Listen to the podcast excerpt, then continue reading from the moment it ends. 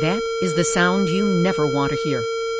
It is the sound of a warning siren going off at a nuclear power plant. But whether you can hear that sound or not, we are all in the nuclear hot seat. Welcome to Nuclear Hot Seat, the weekly international news magazine keeping you up to date on all things anti-nuclear. My name is Libby Halevi. I'm the producer and host, as well as a survivor of the nuclear accident at 3 Mile Island from only 1 mile away. So I know what it looks like when the so-called experts get it wrong. This week we'll be sharing an exclusive interview with former Japanese Prime Minister Naoto Kan, done while he was in Southern California for the Fukushima Daiichi disaster Lessons for California panel discussion. We'll also have further audio from him at that event. Today is Tuesday, June 18, 2013, and here is the week's anti-nuclear news. Well, the Nuclear Regulatory Commission staff gave us a week to celebrate the San Onofre shutdown, and now they want to void the very ruling that played a significant role in Southern California Edison's decision to shut it down. Just 1 week after SCE's stunning announcement of the permanent shutdown of San Onofre, the NRC staff will launch a desperate attempt to erase the ruling from the record. This was a ruling by the Atomic Safety and Licensing Board and was the key piece in SCE's decision. The ASLB was informed by NRC lawyers that the Commission staff will file a motion to vacate or set aside the ASLB ruling. Of course. Last month, the three expert judges of the ASLB issued a unanimous verdict agreeing with Friends of the Earth and the Natural Resources Defense Council that restarting San Onofre Reactor Unit 2 would violate terms of its existing operating license and would therefore require a formal adjudicated license amendment process. In other words, a trial that would include public hearings and expert testimony. Voiding the ruling will not change the decision to shut down San Onofre, but it could affect communities in other states, such as Ohio, which is seeking more transparency from the nuclear industry and stronger ruling by the NRC that genuinely protects people and the environment. In Washington state, the leak in the massive underground double-shell nuclear waste tank at the Hanford site has grown significantly since the leak was first announced to the public last fall. This according to sources who have seen new inspection video and photographs. The tank, known as AY-102 or I-102, holds 860,000 gallons of radioactive waste generated during decades of plutonium production at the southeastern Washington Reservation. I-102 was known to have leaked, posing a significant setback to the federal government's plan to keep the waste secure for decades while a permanent treatment plant is built and put into operation. But documents reviewed by King 5 Television and their ace reporter Susanna Frame, along with experienced members of Washington River Protection Solution, which is the company that runs the plant, shows multiple points where the company failed to take appropriate action in response to growing evidence of the leak. King 5 News in Seattle has been doing brilliant work on this. We will post a link to their entire series on Hanford. Check out the link. Their reports have been fabulous and are a model for how mainstream media actually can cover the nuclear issue. Work continues to put out the fire at the burning Bridgeton Sanitary Landfill near St. Louis, Missouri. The underground fire has been smoldering for 2.5 years and is slowly creeping towards the nuclear site. The Environmental Protection Agency says the radioactive material is not endangered by the fire, and there are no plans to remove it. But to give you an idea as to how serious the situation really is, an environmental investigator with the Aaron Brockovich Group has gotten involved. Near Las Vegas, anti-nuclear and environmental groups are pressing Nevada Governor Brian Sandoval to block shipments of potent uranium waste planned for burial at a government-managed site in that state. The highly radioactive waste now is stored at the Oak Ridge National Laboratory in Tennessee, but awaits transport to the Nevada National Security Site as a mobile Chernobyl over our highways, over our rail system, possibly even by air. Over to Minnesota. There's no end to the nuclear problems in the United States this week. Inspectors said the Monticello nuclear plant was not prepared for a major flood, but they also said that owner-operator Xcel's response means the site is not now a safety concern. Huh? Federal regulators said Xcel's nuclear power plant near Monticello, Minnesota, could not complete dikes and other measures necessary in a water disaster. But company officials say needed materials are now on site and a plan is ready. That's like saying you bought a piano, you bought the lesson books, you have everything ready to go, and you'll learn to play once you have a concert that evening. Three other U.S. nuclear power plants belonging to other utilities also have been cited recently for unsatisfactory flood-fighting plans after a round of inspections prompted by the 2011 tsunami and disaster at the Fukushima Daiichi nuclear power plant in Japan, this according to an NRC official. So in response to the 2011 disaster in Japan, it only took 2 years for them to get around to getting the materials on site, but not yet putting them to use? It gets better. NRC spokesmodel Victoria Mittling in an interview said, "This is in response to Fukushima. Slow motion response." She went on to say, "The NRC has obviously a heightened sensitivity and emphasis on things like response to natural disasters. Very slowly." Xcel's chief nuclear officer, Tim O'Connor, said, "Because the materials are on site, the potential safety concern has been resolved." Do they intentionally hire idiots or what?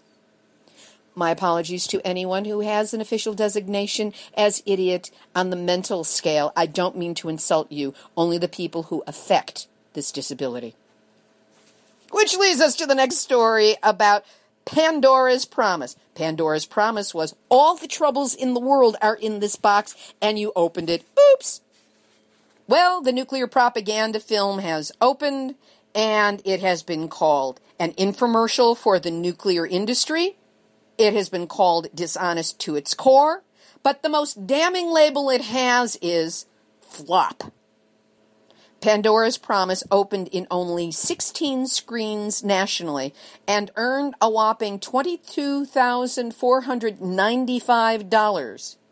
That's less than $1,405 per screen. At tops, we're talking about maybe only 2,000 people nationwide paid to see this movie during the weekend. However, it ain't over, because propaganda has an afterlife. The people in charge of this will cherry-pick their reviews, make reviews and copies of the film available in the countries and communities they are trying to infiltrate with their nuclear power, and continue to use it for decades to come. The bottom line? Never trust media created by a billionaire. Oh, and the director of the film says, no one will ever get sick or die from Fukushima's radioactive contamination.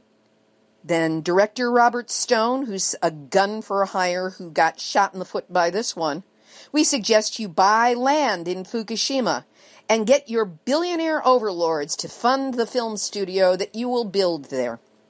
Nobody has died, and no one has ever gotten sick from radiation, and no one ever will. This guy's brain dead. Now it's time for the NRC Doc report. So much bad news, so little time. June 11th, at the Farley Unit Number 1 in Alabama, there was an automatic reactor trip due to the loss of a startup transformer. In other words, scram shutdown. On June 12th, Hope Creek Unit 1 in New Jersey had a hot shutdown. Hacha. The B circulating water pump tripped with a stuck open discharge valve. Haven't you guys ever heard of WD-40? On Saturday, June 15, at Perry Nuclear Power Plant in Ohio, a reactor coolant leak was discovered on a recirculation flow control valve vent line. Whew! This according to First Energy Corporation spokesmodel Jennifer Young. She went on to say that, of course, the coolant leak was radioactive, but, quote, no evacuations were necessary and the public was not in danger.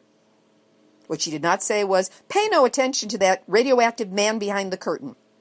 The The Palisades nuclear power plant in Michigan restarted on Sunday, June 16, after more than a month shutdown because of a leak in a refueling water tank. This tank has leaked before.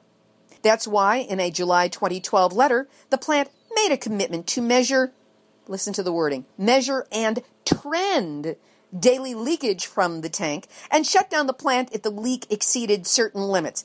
How about zero? This is a place where zero tolerance really belongs. No leaks at a nuclear power plant, not even from the toilet. Going forward, the NRC reassures us that it will continue to make sure the tank remains safe. If small leaks are discovered, they expect Entergy to evaluate them according to the NRC's rules and to take appropriate action. No word from the NRC on whether they believe in Santa Claus or the Easter Bunny. And in Japan's contribution to the DAC report, their Nuclear Regulatory Authority in Japan will inspect 4 nuclear power plants in order to restart them after July. Now, isn't that putting the cart before the horse? If you haven't done the inspection, how do you know if it's safe to restart? The chief of this NRA, Nuclear Regulatory Authority in Japan, Mr. Sunichi Tanaka, says, "We want to inspect more than 4 nuclear power plants at the same time because the number of our staff is small number." Doc! Up in Canada, there's a plan to bury nuclear waste a kilometer away from Lake Huron. Ontario Power Generation and the Federal Nuclear Waste Management Organization are planning to build 2 underground storage facilities, fill them with radioactive water over approximately 40 years, and then abandon them until the waste is decommissioned, 100,000 years from now. For nearly a decade, OPG, Ontario Power Generation, and the NWMO, Nuclear Waste Management Organization, have met with the mayors of Bruce County in secret and, according to a town councillor in one eligible municipality, wined and dined them. The first of these proposed facilities could begin construction after regulatory hearings in late 2013. In what some of us see as a related story, civil liability for damages from a nuclear accident in Canada will increase from the current Canadian $75 million, $73 million, a level that was set 40 years ago and not changed since, to Canadian $1 billion, which is $978 million in American dollars. And you know, guys, it's still not enough. Fukushima's at $500 billion, and they're not even close to being done. Over to the UK with great news for anybody who's stuck in the channel. German journalists have discovered barrels of radioactive waste on the floor of the English Channel, just a handful of thousands dumped there decades ago. It was previously thought the material had dissipated. Now politicians are calling for the removal of the potentially harmful containers. There are some 28,500 containers of radioactive waste that were dropped into the English Channel between 1950 and 1963. Experts have assumed, making an ass out of you and me, experts have assumed that the containers had long since rusted open, spreading the radioactivity throughout the ocean and thus rendering it innocuous. Remember, these are quote-unquote experts who are speaking this drivel. That is not the way it works, guys. Radiation remains suspended in seawater and is always dangerous until it becomes inert, which, depending on the radioisotope, can be up to 480,000 years or more in the future. 2 of these intact nuclear waste barrels were found at a depth of 406 feet, just kilometers from the French coast.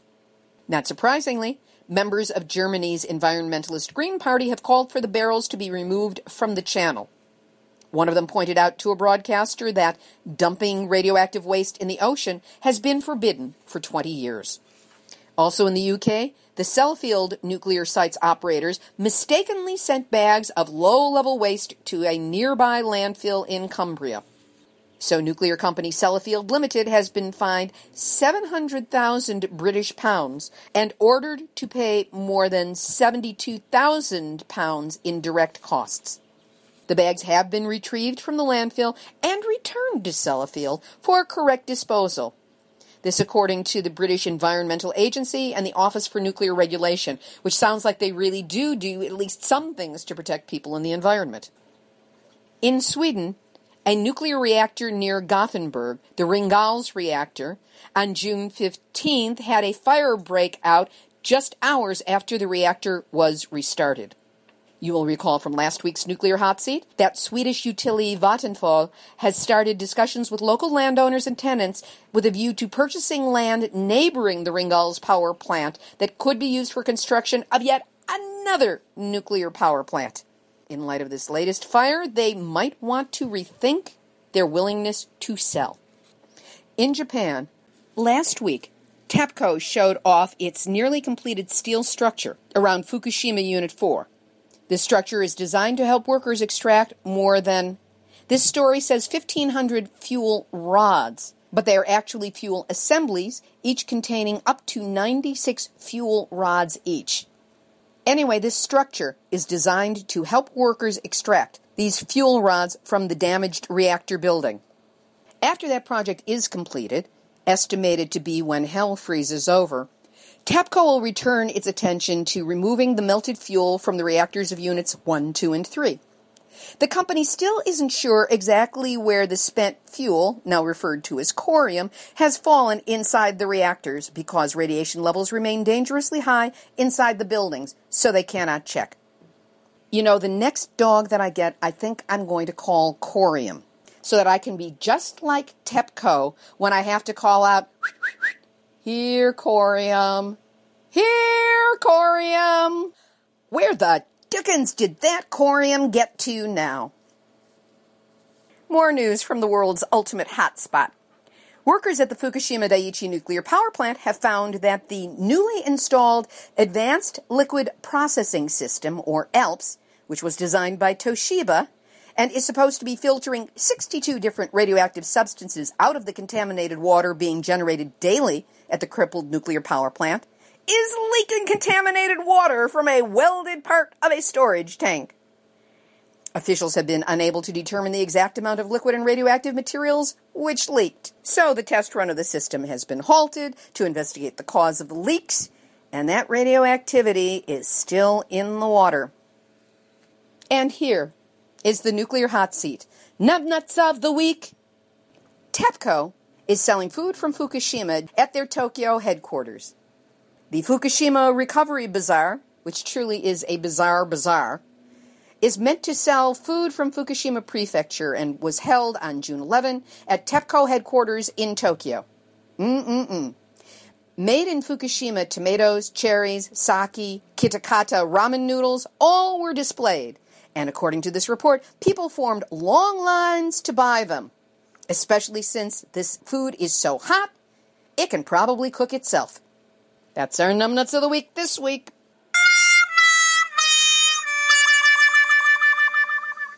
Meanwhile, more serious news from Fukushima. At a Japanese school that is still in routine use, researchers discovered a fungus emitting radiation 70 times higher than nearby asphalt. The asphalt driveway was contaminated. The grass next to it was 4 times as radioactive as the asphalt. But patches of fungus on the bleachers at the school's baseball field were emitting radiation at 70 times the contaminated asphalt. Researchers called the fungus-turned radiation sponge, quote, "a remarkable example of biological amplification." But lead researcher Kevin Wang put it more bluntly. He said, "A boy sitting on that patch to watch a baseball game could do real damage to his gonads." And from our friend Iori Mochizuki and Fukushima Diary, he passes on a report that a teenage woman in the temporary housing of Fukushima said strontium-90 and cesium-137 were detected in the breast milk of her sister. This woman said, "They call us fearmonger. Even hospital tells us we worry too much. We shouldn't have trusted the government and media to say, it's all safe after 3/11. We do have a nuclear hero in Japan. While Prime Minister Shinzo Abe may be pushing to sell Japan's atomic technology abroad, his wife Aki disagrees. In a June 6 speech in Tokyo, she said, "I'm opposed to nuclear power. My heart aches to see him selling nuclear power overseas. I'm the opposition party at home." Can you imagine their dinner table conversations? Their pillow talk? Time for Les Estrada. And this final story from Japan is a great lead-in to our interviews today. Naoto Kan, who was in charge of the nation during the earthquake, tsunami, and nuclear calamity that began on March 11, 2011, has a blog, and on Monday, June 17, he said that Prime Minister Shinzo Abe is engaging in, quote, inhumane activity as an aggressive, quote, salesman for Japan's nuclear village by peddling the power technology overseas. In his blog, Kan said he has been stressing the importance of ridding Japan of its nuclear dependence, appealing to Tokyo residents to keep in mind that the 2011 core meltdowns in Fukushima almost resulted in the capital having to be evacuated. We're featuring former Prime Minister Kan in our interview section this week. One of the revelations of the Fukushima Daiichi Disaster Lessons for California panel discussion that was held on June 4th in San Diego was the complete turnaround of former Prime Minister Naoto Kan. When first elected to office, he was pro-nuclear all the way. But having dealt with the horrific aftermath of the Fukushima disaster, the manipulations of the nuclear industry, and his own conscience, he has made a very public about-face and is becoming a leader in the battle to shut down nuclear. I have two audios from Mr. Kan this week. The first is the second half of his presentation at the panel discussion. We did share the first half of that session last week. The second interview is exclusive to Nuclear Hot Seat. In both, Kathy Iwane again volunteers to provide interpretation and become the voice of Naoto Kan. Except for a few snippets, I've edited out the Japanese, so all you will hear is Kathy's voice. I'd like to talk now about the causes for the actual accident of Fukushima.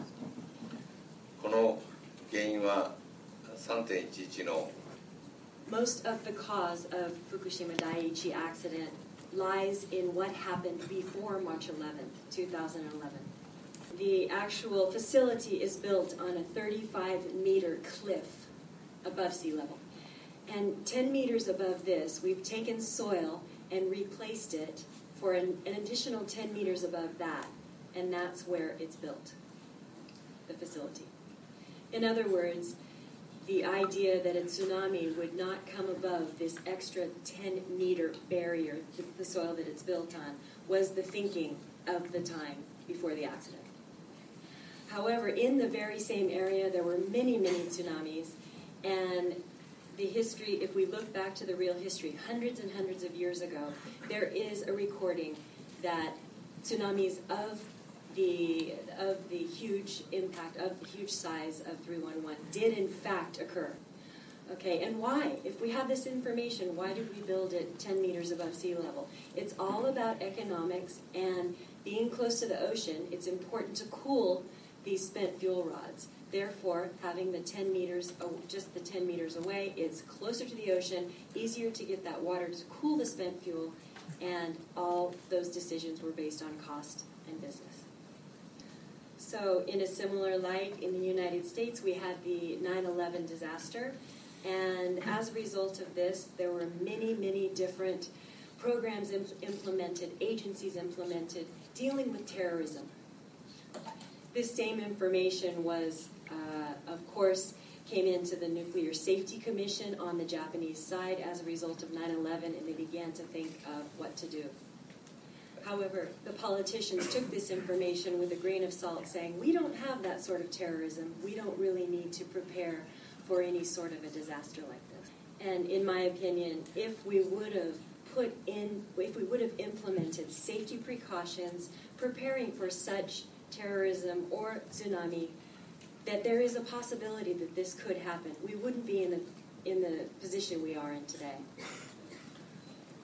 I'd like to talk about the foundations of my thinking, the very base of how I'm thinking about this disaster. In manipulating nuclear, how can we coexist with this nuclear energy? I began to think about this. The substance of plutonium, we can refer to Dr. Yostel and the other professionals here on this. However, we've only been around plutonium, humans dealing with this for 70 or 80 years. Right now, mankind is dealing with the resources we have, and we've been able to adapt to the natural resources. And also, there is the possibility of the radioactivity becoming more and more. And his question is, are we equipped for this adaptability? And without oxygen, we need to look at the history of organisms on this earth. Were there organisms that were equipped to live without oxygen? Looking at all these factors, how are humans dealing with this?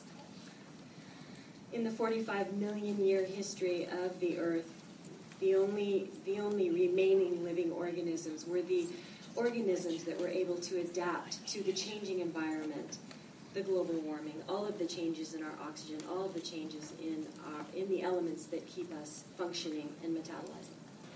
And what I believe is because of plutonium and its recent, the advent of bringing plutonium into the environment of the Earth is basically, I believe that we just can't coexist.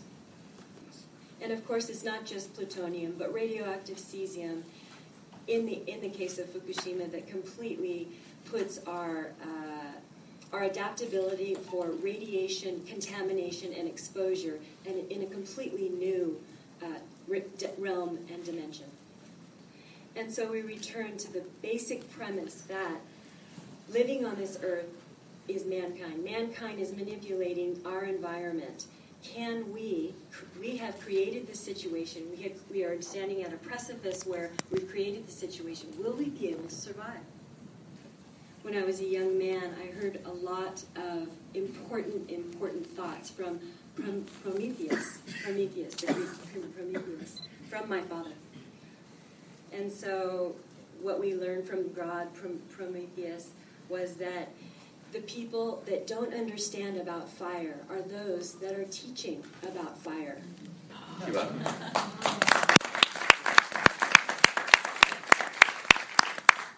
you.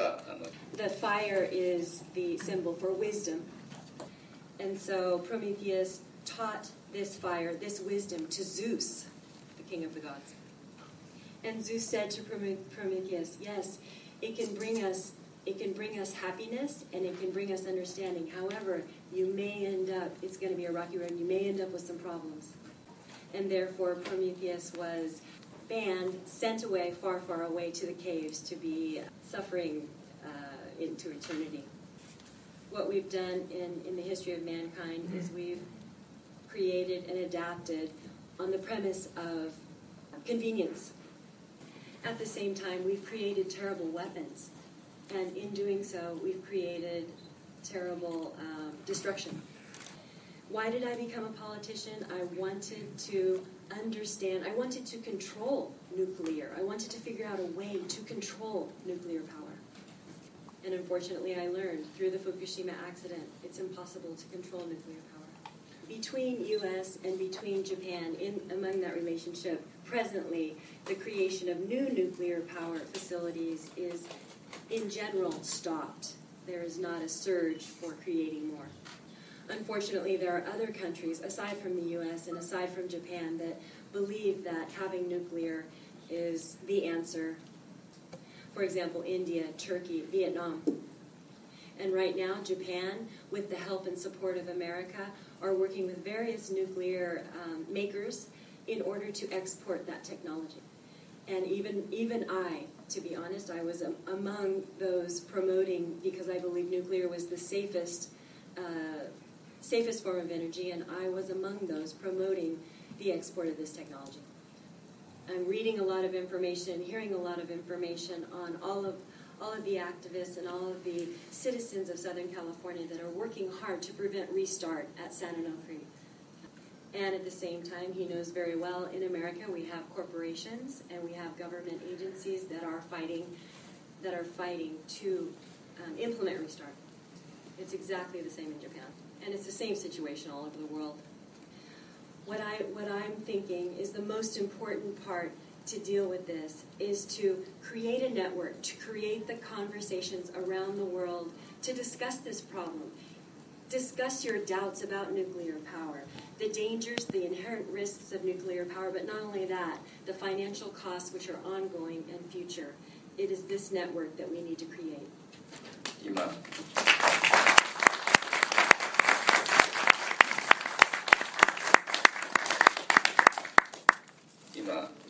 Right now, he has a request from the people, the activists in Taiwan, who are fighting the construction of their third nuclear reactor. He has been invited there to please speak about the terrible Fukushima accident.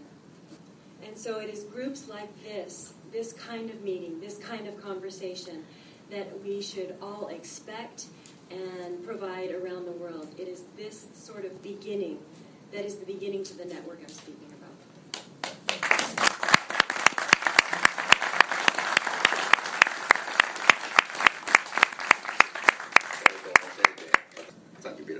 Thank you very much.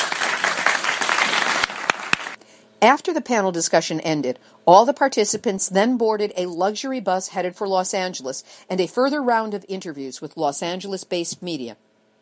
I was honored to be invited on board, the only member of the media who was, and I was able to gain a brief interview with the exhausted Naoto Kan while we drove up to Los Angeles. Again, Kathy Iwane does yeoman's duty as the interpreter and voice of the former Japanese Prime Minister. The interview took a surprisingly personal turn for me midstream. What were the circumstances that actually got you here to Southern California for this event? Kono Minami California ni kiki? そういう今回も来られたら安倍さんから、So in the very beginning, he got an email from Junko Abe. Junko Abe informed him of a very active group in Southern California, very active in the fight against San Onofre, but very concerned about nuclear issues. Now, explain who Junko Abe is. Junko Abe is a fabulous woman and translator that has been working on anti-nuclear issues, but she's also affiliated with Kan's Democratic Party, and she's also, I've met her in Washington, D.C. just by chance. She's also a very good friend of Torgan Johnson's. So continue with the translation now. Yes. And so, therefore, he had an offer to come and speak, and he wants his purpose in as he mentioned in the conference today, his purpose is to further the networks. The network of truth, the network of talking and spreading this conversation to among the people that are concerned about these issues and should be. And so he was glad to accept the offer.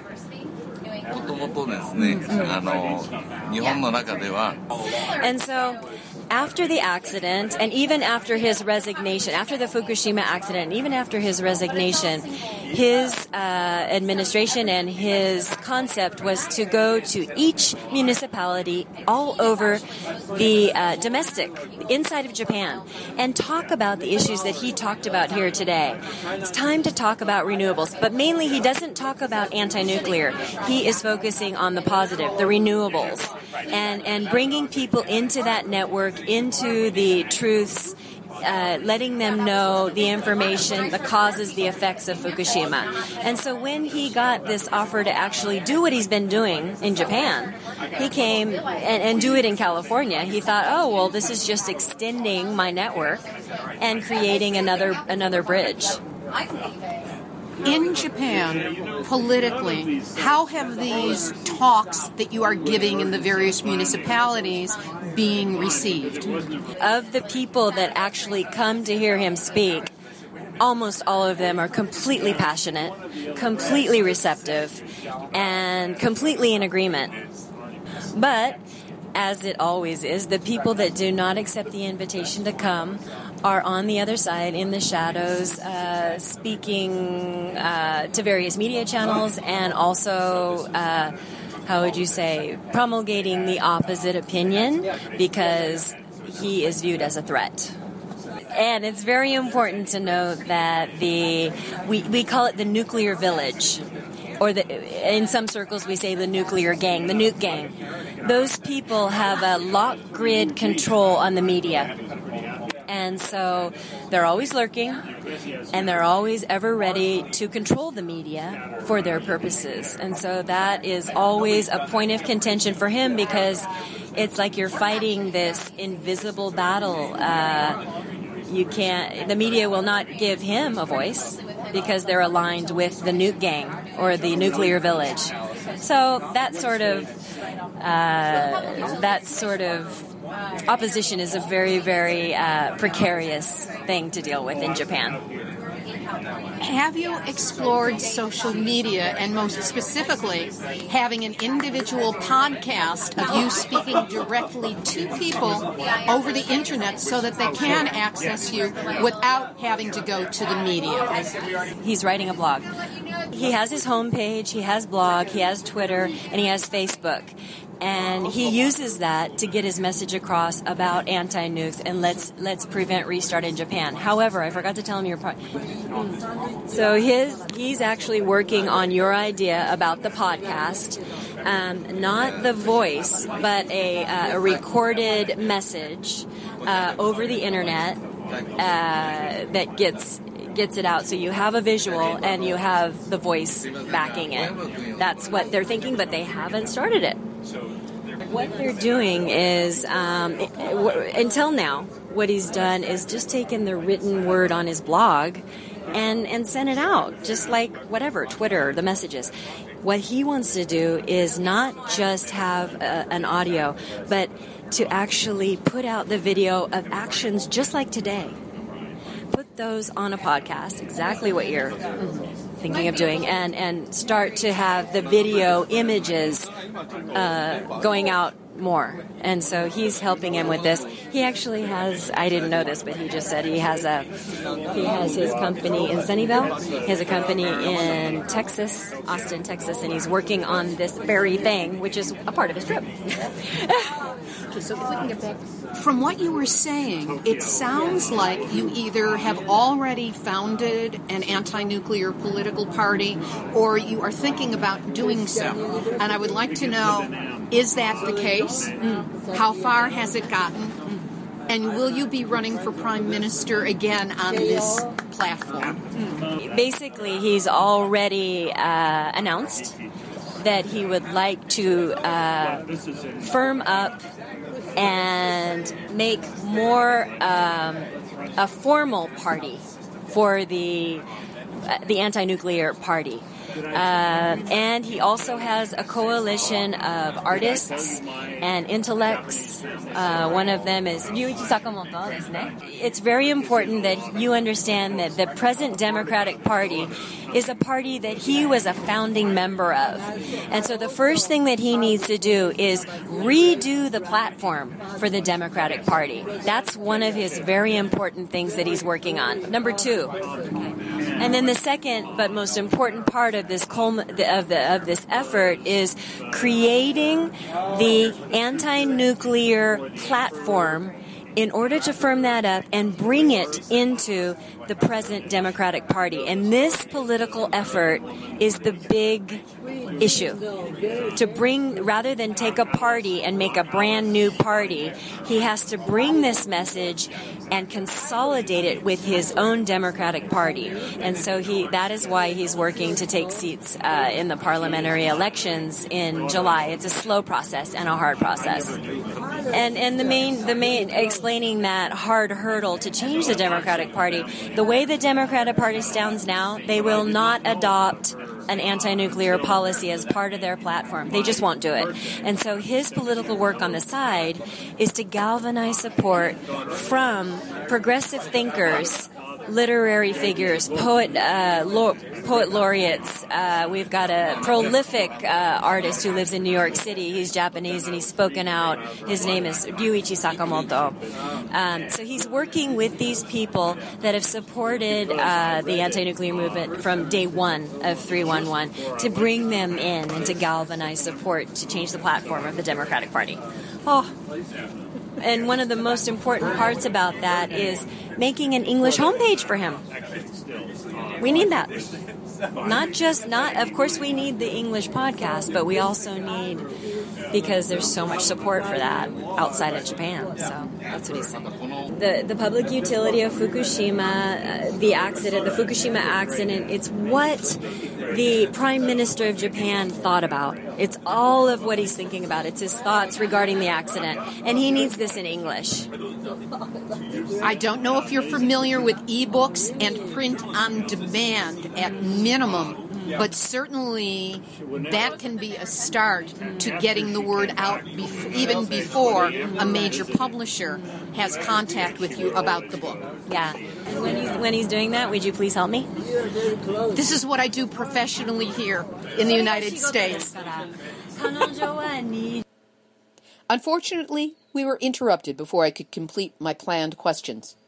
But Mr. Kan made further comments of interest during the Q&A which followed the event. Those will be presented on Nuclear Hot Seat in the new future, along with Q&A remarks by former NRC Chair Gregory Yasko, former NRC Commissioner Peter Bradford, who was in power during 3 Mile Island, and Arne Gunderson of Fairwinds Energy Education.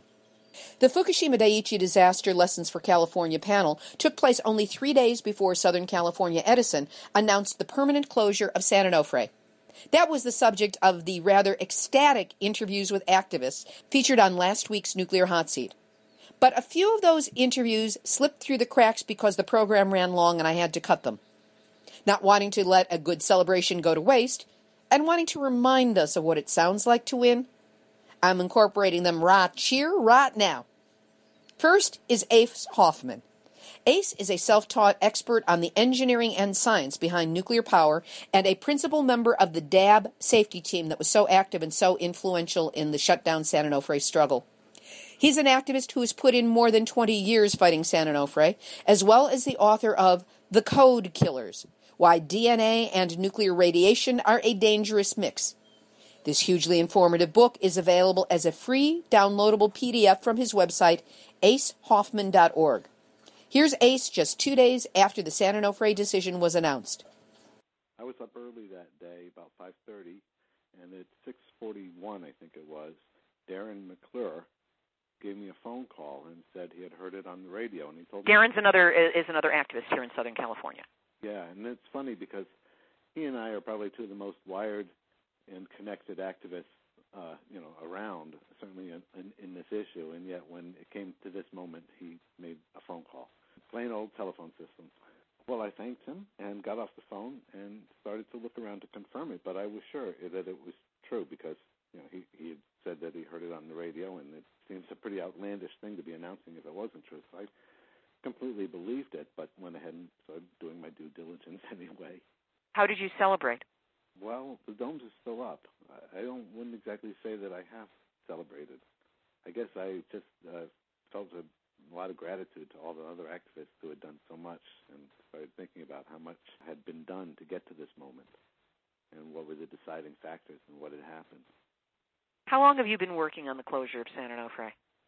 20 years, since I moved to the area. I got really serious about it about 13 or 14 years ago in 2000, 2001. So this is very gratifying. I want to say it's a dream come true, but we have this enormous pile of waste that we're going to have to deal with. And the real dream come true would be to lead the country in closing all of our nukes and then watch it spread across the country as we explain to people how even having closed the nukes, we still have this enormous waste problem, which thankfully is at last not getting any bigger here in Southern California. If you had any advice or any message for anti-nuclear activists around the country and truly around the world, because that's where the podcast is listened to, what would you have to say to them? They should love pit bulls, because that's what you have to act like to win a fight like this. We doggedly bid on to this steam generator problem, and people from Friends of the Earth, Arne Gunderson, and other experts that they hired, and people that had worked at the plant who are also experts, independently researched the steam generator problem. And there are problems. There are engineering problems that are keeping the plant closed. You could say that the only reason this happened is because of the engineering problems, and the activists had nothing to do with it. There's a valid argument to be made there. I think that's stretching it by an enormous amount. But It is true that restarting this plant would have been absolute folly. And the way that other activists can use that to close their plant is there's something just as foolish going on at every plant, absolutely all the time.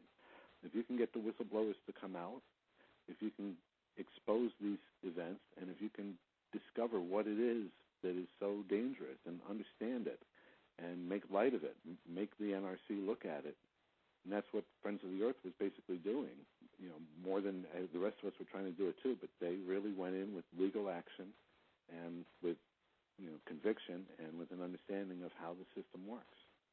The more you know. I mean, this one was done within the system. That's perhaps the most beautiful part of it. I want to call out Ray Lutz's work because he's had an enormous impact in a very subtle kind of a way. But he also has done a lot of the technical research that needed to be done to prove that this plant is dangerous. And he's also been so accommodating of everybody. He made a comment recently that it's kind of good that although there are a lot of groups acting against the power plant nowadays, by them not being all connected very tightly, it means that they're independently coming up with the same kinds of facts, and they're reaching out to completely different people. They're not being infiltrated. You can't infiltrate as many groups as there are now. It's impossible. The government has way too many things to do. Most of the activists against San Onofre, I'm sure, are very honest people. They honestly believe what they're saying, and they're working for the same goal. They've been working for the same goal of shutdown. So it's really been an incredible moment, and yes, I think it's historic. It feels good. I don't know how to celebrate, but it does feel good. Ace Hoffman. That same day, I spoke with Michael Mariotte, the executive director of the Nuclear Information and Resource Service, NIRS, and a friend of all of us who oppose nuclear. Here's his perspective on our win. I found out by email early Friday morning, and actually it was an email that I almost ignored. Why did you almost ignore it? Oh, because we get so much email about San Onofre over the last several months that I just thought it was another one, and I would get to it later. And then I noticed, wait, it says closing? So I opened it up, and it was a link to the utilities press release that had just come out at the time. And I said, whoa. And so the first thing I did was put it up on Twitter and Facebook. What do you see as the significance of this sudden closure of San Onofre? Well, it's not a sudden closure. It's been 2 years in the making almost. If you want to start the clock ticking from the nuclear-free, you know, the first nuclear-free California meeting and putting together this incredible grassroots network that has stayed together and stayed very strong. And I think that is one of the important things is that you had this grassroots network that was very committed to pursuing this until the end, and it stayed together. And then you had Friends of the Earth come in with some resources and enthusiasm and stuck with it. And, of course, you had the utilities' own incompetence. You put those three things together, and this is the outcome you can get. And I think it gives a lot of hope to people in other parts of the country, you know, Indian Point near New York, Vermont Yankee, you know, where some of these other decrepit old reactors are. It gives them a lot of hope that with the same kind of persistence and the same kind of dedication to this, they can reach the same kind of end. And I think that's entirely possible. If you had words of encouragement for other activists who are fighting this battle in their own local communities, what would that be? Stay with it. San Onofre had some unique aspects to it, the severity of its steam generator problems and the, you know, piss-poor response by the utility in dealing with those. But every reactor has its own unique problems. And the key is to seize on those problems and continue to go with them. I mean, we know that these reactors are not safe. We know that they're not economic, and it's a matter of being able to point that out effectively in every possible forum, and that means, you know, the media, it means political, and I think, you know, one of the great things that the grassroots people in Southern California did was, you know, go to all these city councils and talk to them and say, hey, you know, this is what's happening, and you folks need to take a stand on this, and awful lot of those city councils and local government bodies did take stands, did take firm stands on this. They wouldn't have done that without that grassroots encouragement and assistance. That's a tactic well worth emulating. You know, there has been some thought that the prospect of having to go through an Atomic Safety and Licensing Board is what put Southern California Edison over the edge. I mean, I'm not convinced of that. I think internally they just finally added it up and realized it was just never going to be economic for them unless they could just get it up and running now, and nobody was going to let them do it now. It's sort of the combination of all those things, the growing political pressure, the growing public pressure, and a legal component that makes it difficult for them to do exactly what they want to do, which is, of course, run roughshod over the people of the area. Hopefully this time next year we'll be talking about the same success at Indian Point. Oh, Indian Point, Davis Bessie, and maybe we can find a third one to put on that list. Vermont Yankee, there's a bunch of them out there. Let's go get them. That was Michael Mariotte, Executive Director of NERS. Finally, never want to let a good numbnuts of the week go to waste? Here's last week's. And here is the Nuclear Numbnuts. Southern California Edison, those silly little numbnuts, have completely missed the point of social media. They put up a brand new Facebook page, Save San Onofre Nuclear Plant. Talk about your non-viral sites. When did it premiere? 4 days before the announced shutdown. But boy, was it ever fun for those 4 days. It was a great site to go to cheer myself up when the nukes were getting me down.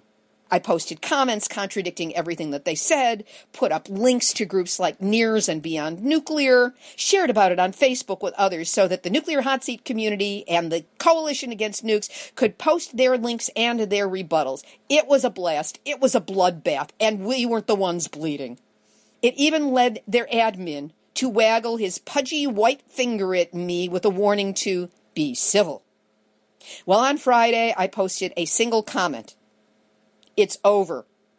You lose. Move along. Today I returned to that site, and everyone is blocked. Not only that, they took down all of our comments. Can you imagine? All that's left is their sad-ass nuclear propaganda points, as if running an aircraft carrier has anything to do with San Onofre. So, Save San Onofre Nuclear Plant Facebook page, you are the nuclear hot seat numbnuts of the week.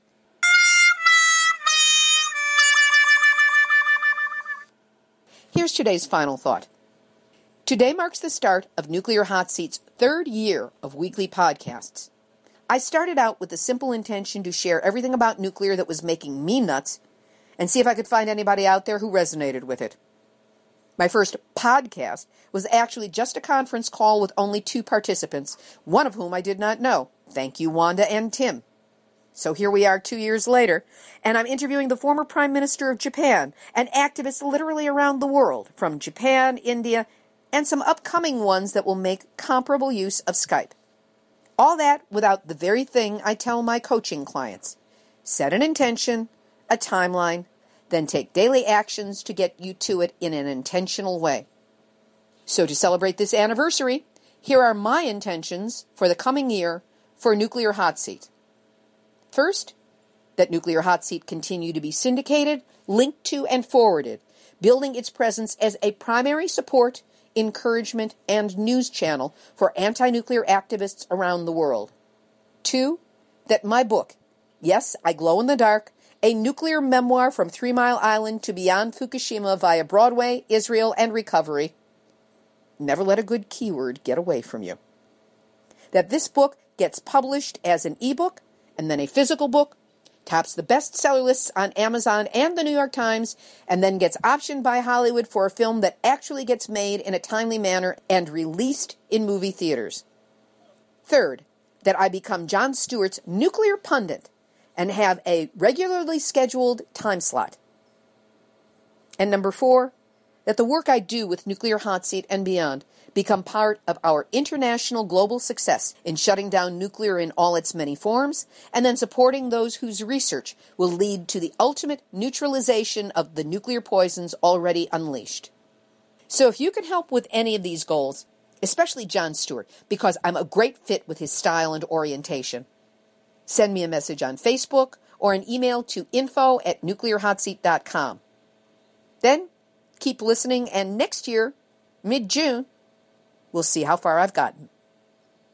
This has been Nuclear Hot Seat for Tuesday, June 18, 2013.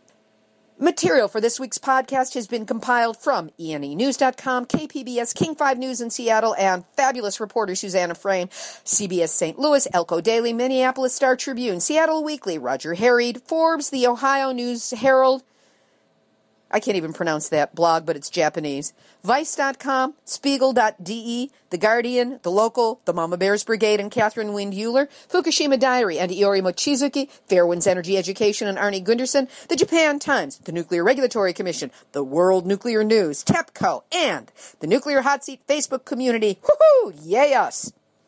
Our archive is available on iTunes or at nuclearhotseat.com/blog. There is actually the start of a searchable database being formed for Nuclear Hot Seat. Our thanks to friend Joseph K. Adams for helping us with this. And while it is not yet complete, hopefully it will be done in less time than it will take SCE to decommission San Onofre. We will have this for the entire set of 105 and counting podcasts. I'll have a link to that available on the website, on the blog page, because I can't tell you the direct URL right now, but I promise you, you will have it. So, what did you learn from today's podcast, class?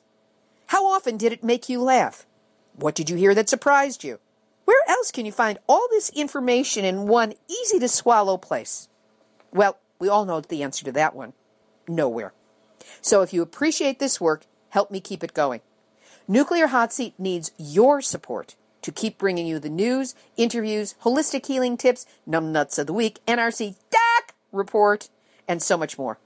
So right now, before you forget, go to the homepage at nuclearhotseat.com, scroll down and hit the donate button, then follow the prompts and give a little, get a little, do your part to help me keep this podcast going.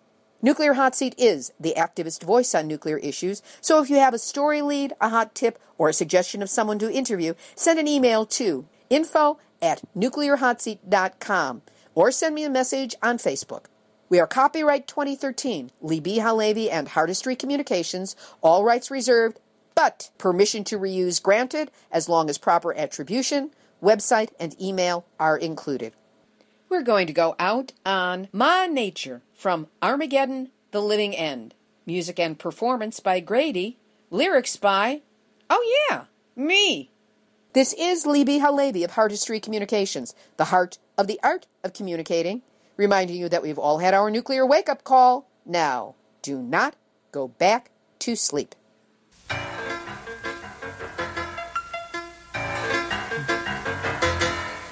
Stop, look around you, think, touch, smell, life is all around you,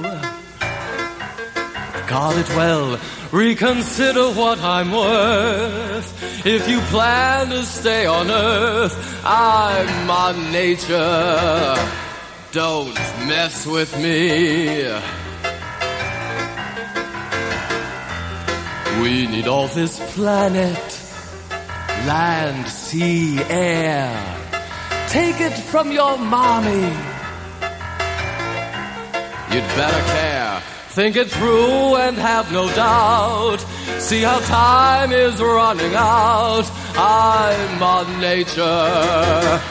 Don't mess with me. There's no denying that slowly I'm dying. Incredible. Look what you're doing, it's mother you're screwing. How Oedipal. Stop, look around you. Hear my voice. Keep it up and one day I'll have no choice if your careless ways don't halt. It won't be San Andreas's fault. Stop and look around you. Think, touch, smell. Everywhere a warning. Oh. Can't you tell? You don't have a way to leave. I will give you no reprieve. I'm on nature. Don't mess with me.